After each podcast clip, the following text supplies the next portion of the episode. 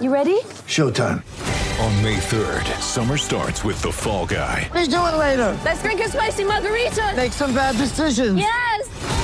Audiences are falling in love with the most entertaining film of the year. Fall Guy. Fall Guy. Fall Guy. That's what the poster said. See Ryan Gosling and Emily Blunt in the movie critics say exists to make you happy. Trying to make it out? Nope. Because I don't either. It's not what I'm into right now. What are you into? Talking. Yeah. The Fall Guy. Only in theaters May third. Rated P G thirteen. Get ready for the greatest roast of all time. The Roast of Tom Brady. A Netflix live event happening May fifth, hosted by Kevin Hart. The seven-time world champion gets his cleats held to the fire by famous friends and frenemies on an unforgettable night where everything is fair game. Tune in on May fifth at five p.m. Pacific time for The Roast of Tom Brady, live only on Netflix.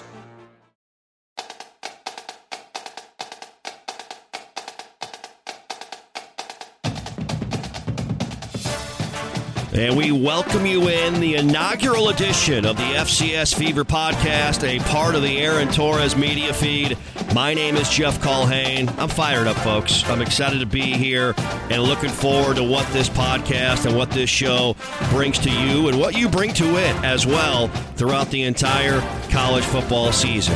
A banner weekend around the world of F C S college football, wasn't it? In the opening week, week one, six F C S wins over F B S foes in the opening weekend, the best and most prosperous weekend in that regard since the twenty thirteen season. What's this show all about? Let me give you a little background on myself if you don't know. Uh, able and, and blessed, lucky enough to be the radio play-by-play announcer here in North Dakota State. This is my sixth season here. I've called three national championship games. I've seen great football. I've seen the greatest dynasty in the history of the sport and been a part of it for a brief period of time. And I'm not talking about the boys down in Tuscaloosa. I'm talking about what they've accomplished here at North Dakota State. Started by Craig Bohl, followed up by Chris Kleiman, and now Matt Entz, the head football coach here at N D S U, continuing that on into the fall of twenty twenty-one in his third season at the helm. Uh, the other item about me, I've been fortunate enough to cover two Power Five college football programs in my career that mean a lot to their fan bases and to the people around their respective states. That stops in Nebraska and also in West Virginia. Two great places, two places I hold uh, very near and dear to me in a big-time way. So I've had a, a unique opportunity to see how the world of Power Five college football works, how how the world of Power Five conferences work, and also while covering games and, and seeing the wins, the losses, the successes, the failures.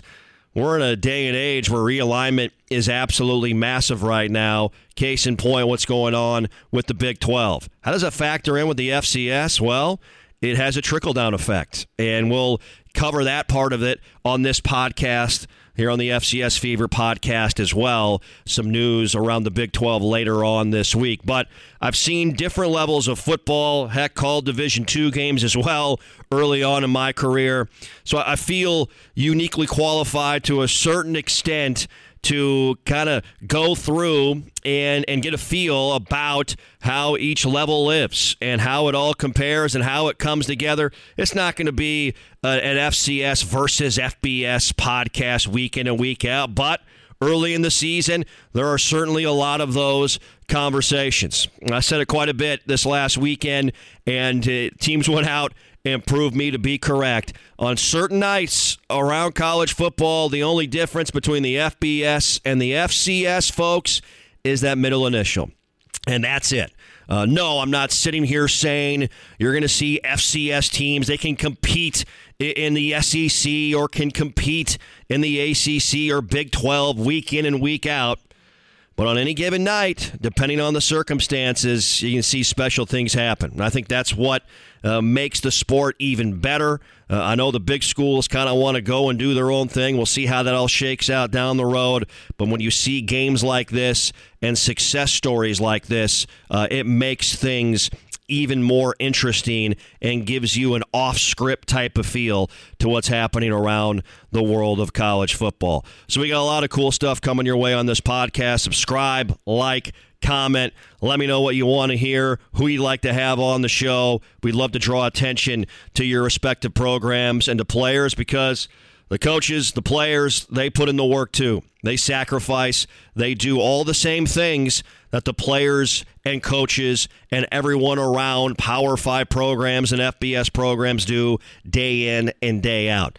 There's some great football being played at this level, and I would even go to say this in twenty twenty-one, with the way the division is set up at the top in F C S college football, you have got five, six programs, maybe even more this season, that are Power five capable. That is right, Power five caliber, even at sixty-three scholarships, which makes this season extremely exciting for the first time in who knows how long. You know, in years past, you'd have one, two, three, maybe four programs you look at before the season started, and you'd say, well, you know, those teams have a shot at getting to Frisco, Texas. This year, more than that.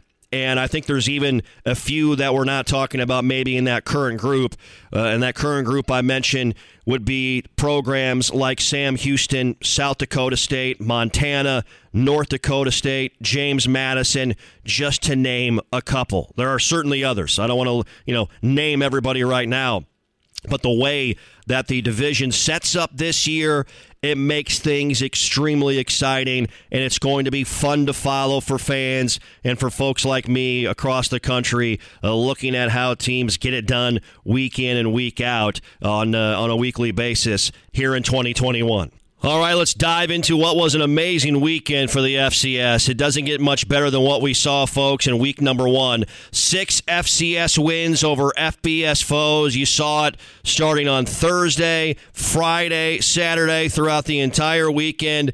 And the, the division was well represented, went into different locales around the F B S, Power five as well, and were able to go out and get the job done. Uh, great wins across the board. Hard to differentiate who had a better win overall, but you got to start with a Power five win, right? And a shout out to Bobby Hauck and the Montana Grizzlies. The Grizz have been on a climb back uh, to where Bobby Hauck had the program in his first stint in Missoula, winning national titles. And now, after a brief time away, Bobby Hauck is back and wants to uh, get the, the program back to where they were in his first uh, first go around. They go into Seattle, Lake Washington in the background. Truly one of the picturesque venues in all of college football. And I know the Pac twelve, outside of U C L A with an impressive win over L S U, they had a rough weekend, taking it in the teeth. Uh, the Montana defense really took it to Washington late into the night on Saturday, en route to a thirteen to seven win over the twentieth-ranked Washington Huskies, holding U W well below three hundred yards of total offense. And anytime you see this, I, I don't care what the rankings are. You can quantify it, qualify it however you like. Well, Washington is not going to be this. Maybe they're overranked. No, no, no, no, no. We're not, we're not doing that here. This is a big-time win that should be celebrated, a quality win by Montana. And um, the first one since N D S U, first Power five ranked win by an F C S team since N D S U. North Dakota State knocked off Iowa back in two thousand sixteen. The Hawkeyes ranked number eleven in the country, coming off of a twelve and oh regular season and a Rose Bowl berth in twenty fifteen. The Bison won that game twenty-three to twenty-one off the leg of Cam Peterson, a thirty-seven-yard field goal. So shout out Montana. An impressive win, and a lot of folks wondering. The Grizz only played two games in the spring. Uh, you know, I don't know how much you get to take away from two games that maybe were felt more like spring football scrimmages overall, but uh, obviously some continuity there, a talented group, and Bobby Hauck has some things rolling right now in Missoula. So an impressive win by Montana. Here's their play-by-play voice, Riley Corcoran, who documented it all on the Grizzlies radio network, talking with us about the W. It's been euphoria here, and the national attention, as you guys know well, of what happened in twenty sixteen. When you pull off an upset like this, it's historic on a lot of different levels, and I think even more so here in Missoula. It has been a long time coming. Everyone around the nation has, has seen the hashtag R T D and has kind of heard rumblings. Well, is Montana on the way back? Well, last last Saturday was really that first indication that, yes, this Grizzly team is back on the national stage and ready to compete for the things that everyone wants here in Missoula, which is a Big Sky title and uh, especially a national title. Banner weekend for the F C S. How about a banner weekend for the Big Sky? And maybe the, the best weekend in the history of the conference. Let's go all the way back to Thursday.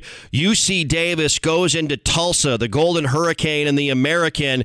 Dan Hawkins, the Hawk, strikes again. He had mentioned during preseason that he thought this might be his best U C Davis team overall, and the Aggies going to Tulsa and beat the Golden Hurricane nineteen to seventeen on Thursday. And then you had to get the coffee out or your favorite beverage to uh, watch on Stadium late, late into the night, uh, maybe early morning hours, depending on where you were at. Eric Barriere in Eastern Washington, they beat U N L V in double overtime, thirty-five to thirty-three on Thursday night. Look, folks, I get it. U N L V. Probably not going to be a bowl team, not going to be a world beater by any means, but Eastern Washington goes in there, gets the job done, a back-and-forth game, some ups and downs. But Eric Barriere, who I thought should have won the Walter Payton Award for the top offensive player in the F C S in the springtime, uh, not throwing any shade at Cole Kelly from southeastern Louisiana. I think he's a phenomenal player and an N F L-caliber guy at quarterback coming out of the F C S. Eric Barriere is a special player. Fun to watch, and he is going to do whatever he can to get Eastern Washington back into the postseason and to make a deep run as he helped lead the Eagles to a national championship game in twenty eighteen.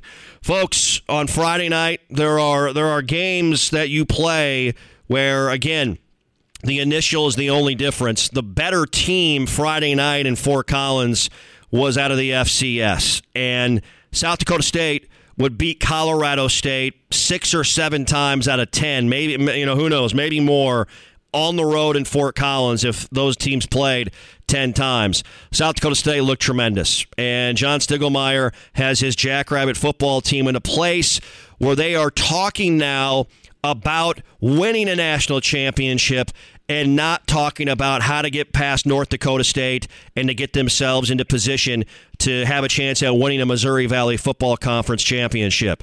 They have been able to develop their depth.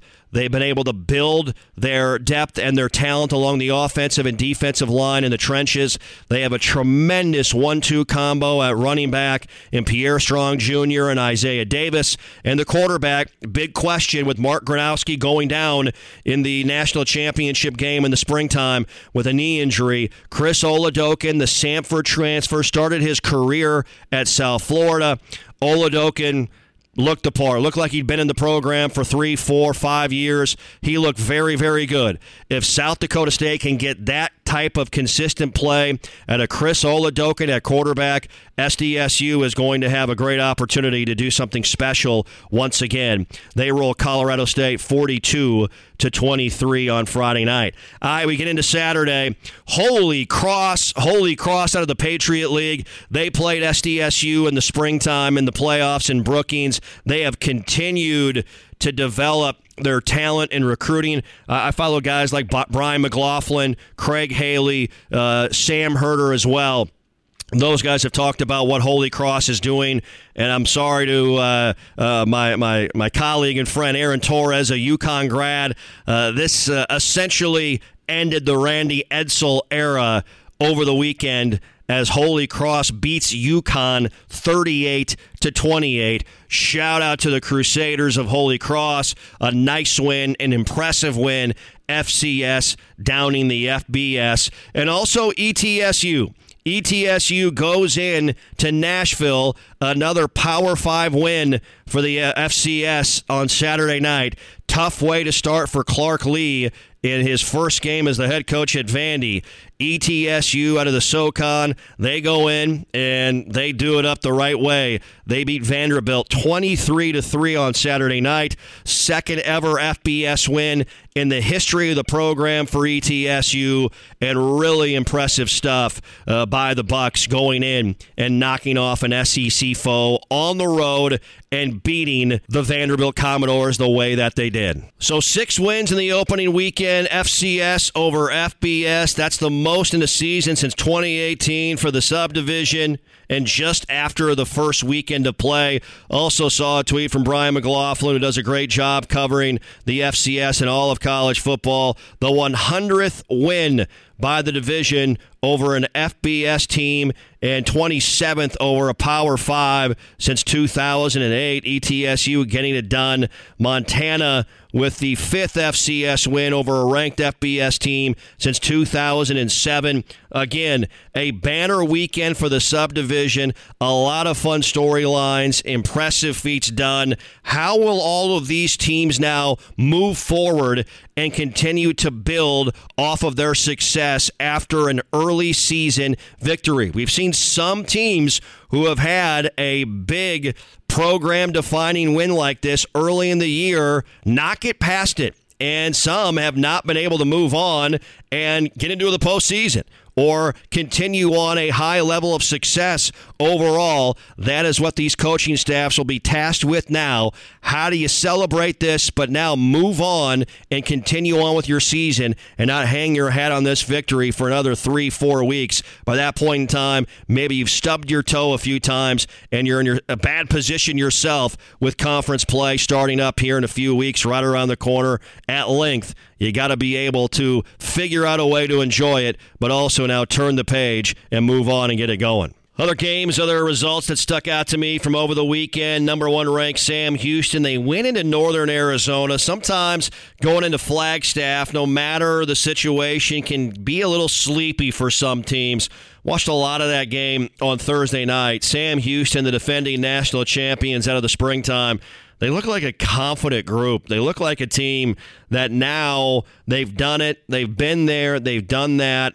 And they've got essentially everybody back in all three phases. Sam Houston routs Northern Arizona forty-two to sixteen. Casey Keeler has one heck of a ball club coming out and coming off of an impressive spring season where they got to Frisco, came from behind to defeat South Dakota State for that win. James Madison, Curt Signetti's group, is going to be right in the mix, certainly, uh, week in and week out. They rout Moorhead State with a massive second half offensively, sixty-eight to ten, but it may have cost the Dukes losing All-American tackle Liam Fornado to the season uh, due to a knee injury for the season, I should say. He is one heck of a player. Wish Liam all the best. J M U with an amazing running back room, and uh, Cole Johnson slinging that thing all over the field. J M U obviously a team to watch as well.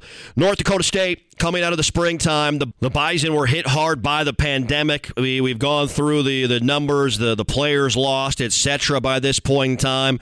And I think the start and stop nature of the spring season certainly affected N D S U. Matt Entz and his coaching staff has his team fired up, focused, and ready to go here in the fall. They took on a team from the University at Albany led by Jeff Underkoffler and Carl Mofor, and the Bison defensively, Code Green, really got after the Great Danes and made life difficult on U Albany en route to a twenty-eight to six win. In the second half, a dominant effort by N D S U's defense. seventeen plays was all that was run by U Albany for just fifteen total yards, and the Bison had a time of possession victory in the second half, twenty-two minutes to eight for the Great Danes. Great nickname, by the way, U Albany. I'm a Great Dane owner, dog lover. Shout out there. But it was not the day of the Great Danes. They went back home to the state capitol with their tails tucked between their legs following a twenty-eight to six win by N D S U. The Bison, again, a season in the spring where they were knocked out in the quarterfinals at Sam Houston. This is a group that is focused. By no means have they fallen off the cliff or are out of the national conversation with a national championship in mind. This is a fall where the Bison want to tap everybody else on the shoulder and remind them that they do indeed know how to win and win at a high level, and did so knocking off a first-time foe in the Fargo Dome in front of just over fifteen thousand one hundred fans, an Albany team that made the playoffs in twenty nineteen. Big storyline uh, for, for Bison fans and F C S fans Lance, the quarterback spot. Trey Lance, certainly an unbelievable year in twenty nineteen. Walter Payton Award winner, leaves early. The pandemic cuts his career short here at N D S U and heads to the N F L, where the number three pick with the San Francisco forty-niners, currently a guy that seems to factor in in Kyle Shanahan's offense overall. Quarterback position, Quincy Patterson the second from Chicago, Virginia Tech transfer, making his first career start in a Bison uniform, and he looked the part in a big-time way. They didn't put him in situations where they forced Quincy to make a bunch of plays. They put him in some good spots. He was able to execute and make the right throws. Quincy Patterson threw the ball well, threw it with accuracy, and threw with strength. Some great arm strength there for Patterson, N F L-caliber arm out of Quincy Patterson the second. twelve of sixteen for one hundred fifteen yards and a score. Here's N D S U head football coach Matt Entz on what he saw from Quincy Patterson the second in his first career start in a Bison uniform. I thought he did a really good job. He was twelve of sixteen, threw a, threw a, had a great touchdown. Josh Babich. Josh Babich had a, had a tremendous game, uh, not only uh, route running and, and catching the touchdown, but at the point of attack in the run game as well. Um, did a nice job. We, we we tried to build a package that he'd get the ball out of his hands quickly. Um, if they were going to play off, we, we we take the hitch, we take the stop route, uh, and let our receivers make plays and, and break tackles, which you saw Christian turn about a, an eight-yard little hitch into an eighteen-yard gain. Those those are the things we need to be able to continue to do. Um, I anticipate we'll try to continue to gradually expand his uh, Quincy's role. Uh, Uh, give him more and more week to week, but he did a really good job. And uh, you could see he was excited to be out there. Uh, love seeing the energy after the touchdown pass. Dominic Ganella, sophomore running back for N D S U, who also spent time in the Arizona Diamondbacks Summer League for about six, seven weeks this past summer. He had a big day, thirteen carries, one hundred thirty-five yards, and two touchdowns, including a seventy-five-yard touchdown strike.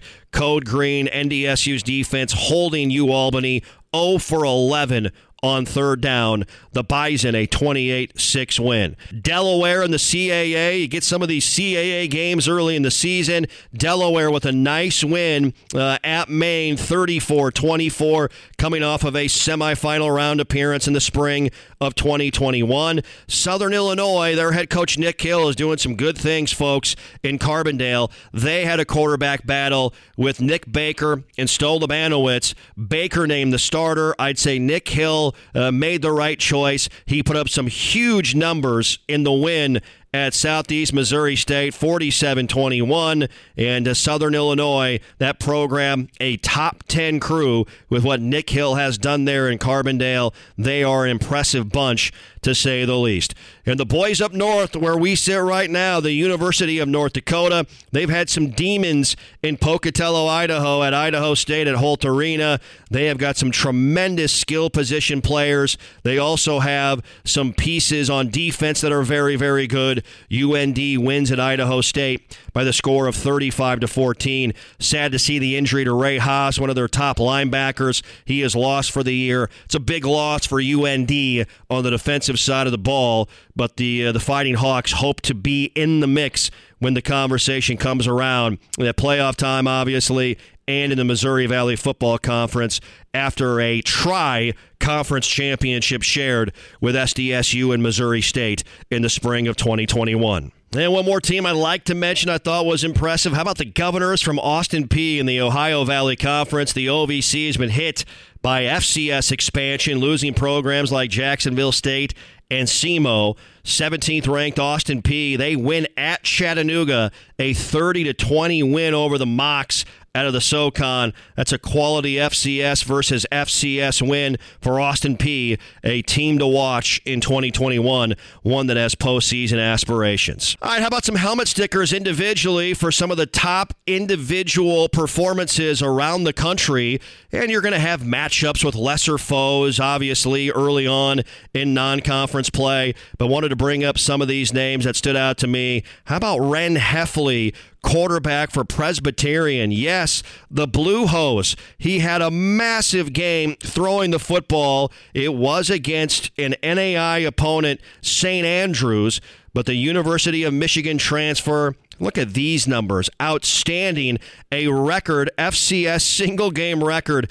ten touchdown passes in an eighty-four forty-three win uh, over Saint Andrews. five hundred thirty-eight yards passing the football. thirty-eight of fifty throwing it. Ren Heffley, the Michigan transfer, with a record-setting day. An F C S single-game record. ten touchdown passes. ten! For Ren Heffley. And they didn't get the win, and losses aren't celebrated a ton, but Ryan Greenhagen, senior linebacker for the Fordham Rams, went into Memorial Stadium in Lincoln, Nebraska, taking on the Nebraska Cornhuskers, and Greenhagen literally everywhere on the field, earning the respect of a Power Five offense. You heard Husker offensive players talk about him throughout post-game press conferences. Ryan Greenhagen with an F C S single-game record, thirty-one tackles. Get that guy an ice bath, folks. Greenhagen, thirty-one tackles, an F C S single-game record, setting the Fordham and Patriot League record as well. Shout out Ryan Greenhagen from Fordham, senior linebacker with an amazing day, thirty-one tackles, a new F C S single-game record for the senior linebacker out of Fordham. Well, folks, we hope you enjoyed it. We've got plenty coming your way throughout the entire season. Uh, stay heads up, Spotify, Apple, iTunes, subscribe, comment. Let me know what you'd like to see as we continue to talk F C S college football here on the F C S Fever podcast. We'll bring it your way. Have some fun. Coming up in our episode later on this week on a Friday, we will take a look at the opportunities out there in some of the big-time games in non-conference play in week number two, some F C S versus F B S matchups, and what else we'll see around the subdivision, some conference games starting, big games in the C A A this weekend, and others around all of F C S college football. My name is Jeff Culhane. We hope you caught some F C S fever today on the podcast. Thank you for tuning in, and we'll talk to you again later in the week.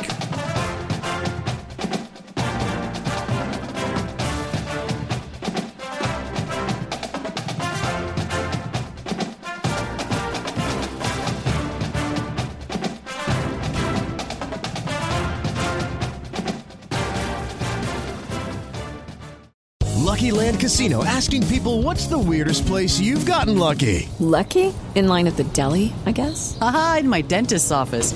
More than once, actually. Do I have to say? Yes, you do. In the car, before my kids' P T A meeting. Really? Yes. Excuse me, what's the weirdest place you've gotten lucky? I never win and tell. Well, there you have it. You can get lucky anywhere, playing at Lucky Land Slots dot com. Play for free right now. Are you feeling lucky? No purchase necessary. Void where prohibited by law. eighteen plus. Terms and conditions apply. See website for details.